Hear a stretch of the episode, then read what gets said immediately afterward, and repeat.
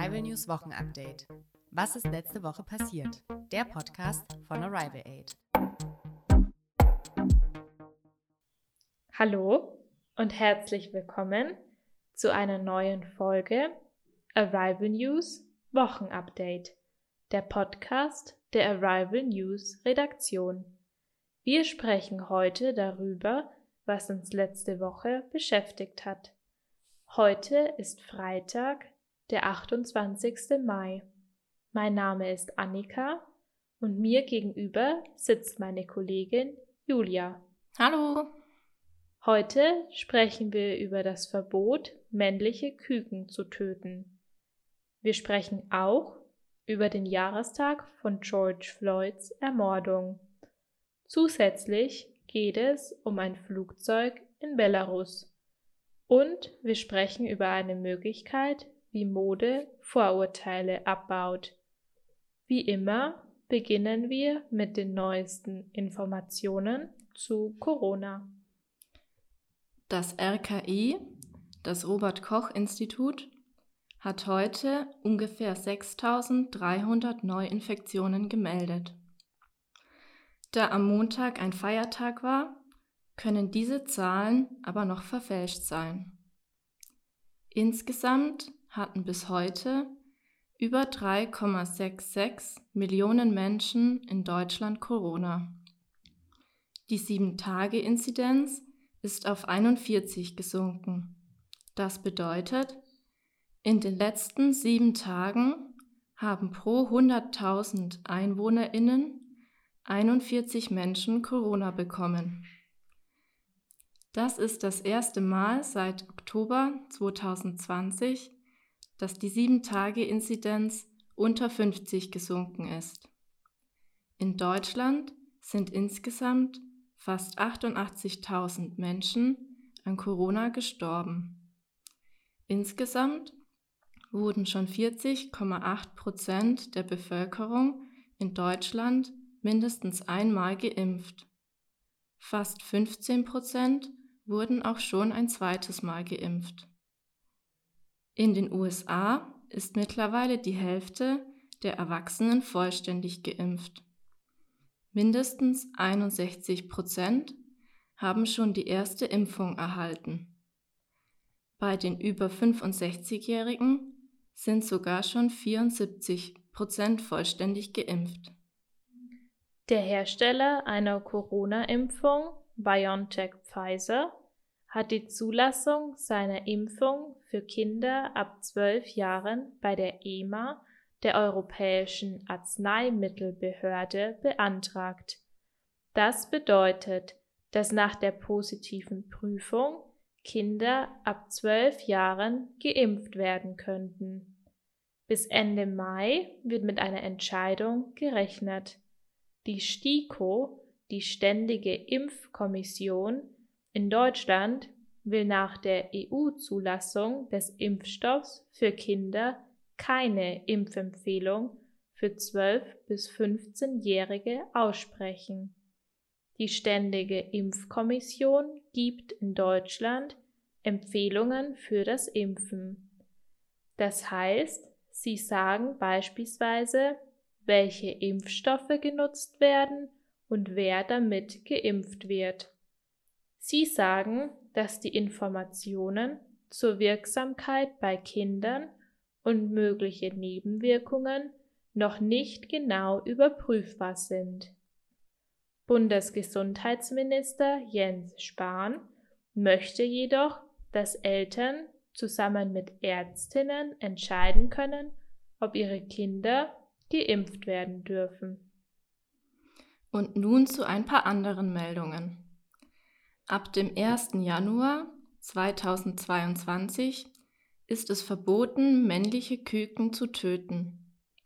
Küken sind kleine, junge Hühner. Was ist damit gemeint? Im Moment werden männliche Küken getötet, wenn sie aus dem Ei schlüpfen.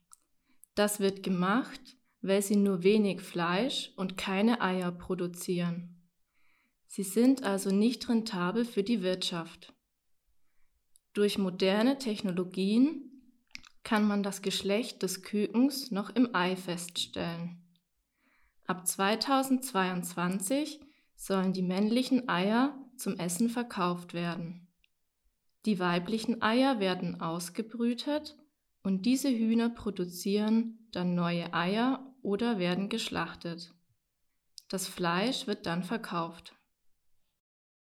Am fünfundzwanzigsten Mai zweitausendzwanzig wurde der Afroamerikaner George Floyd von einem weißen Polizisten in den U S A getötet. Wie ist die Situation ein Jahr später? Durch die Tötung Floyds gingen weltweit Menschen auf die Straße. Das waren die Black Lives Matter Proteste. In den U S A soll es jetzt eine Polizeireform geben. Doch das Gesetz steckt im Senat fest. Der Polizist, der George Floyd ermordet hat, wurde schuldig gesprochen. Er bekommt im Juni seine Strafe. Es wird wahrscheinlich eine lange Gefängnisstrafe sein. Gleichzeitig gibt es eine große Debatte um Alltagsrassismus in den U S A und auch in anderen Ländern. Was genau ist Rassismus?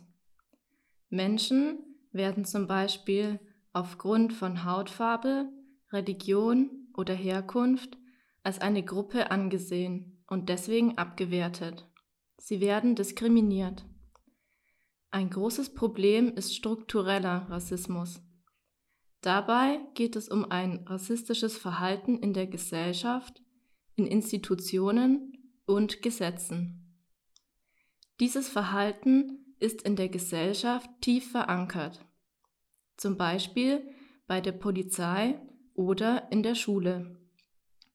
Schwarze Menschen und Menschen mit Migrationshintergrund haben zum Beispiel häufiger ein Problem, eine Arbeit zu finden oder eine Wohnung. Und nun noch zu Informationen aus zwei anderen Ländern auf der Welt.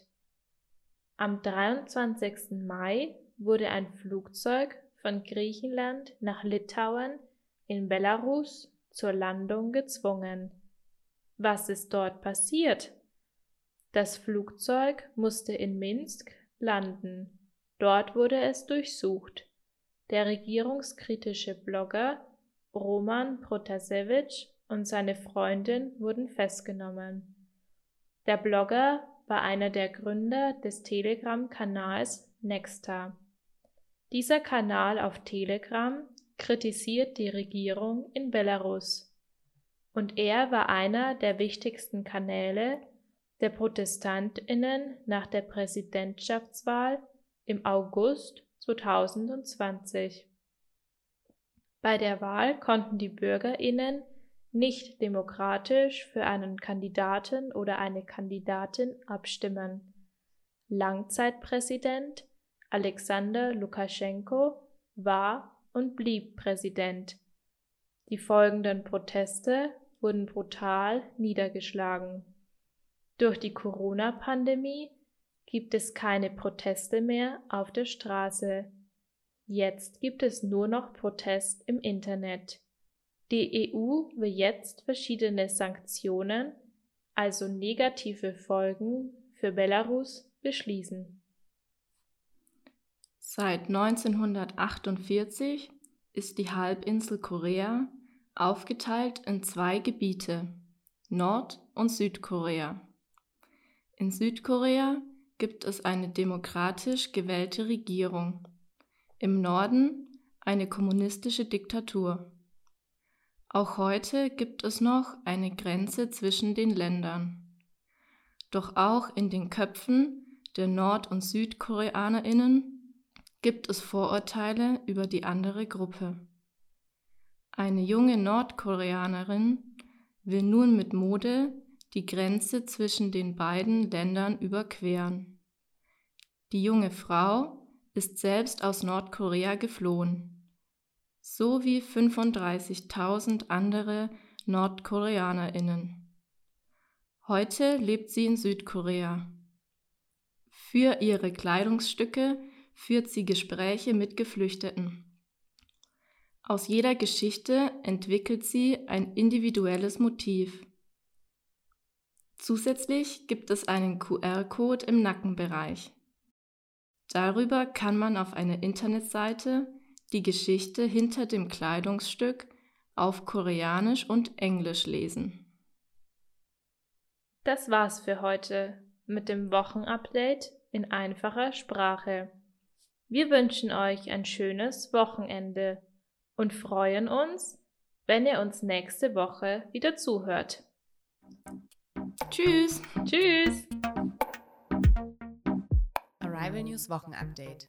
Was ist letzte Woche passiert? Der Podcast von Arrival Aid.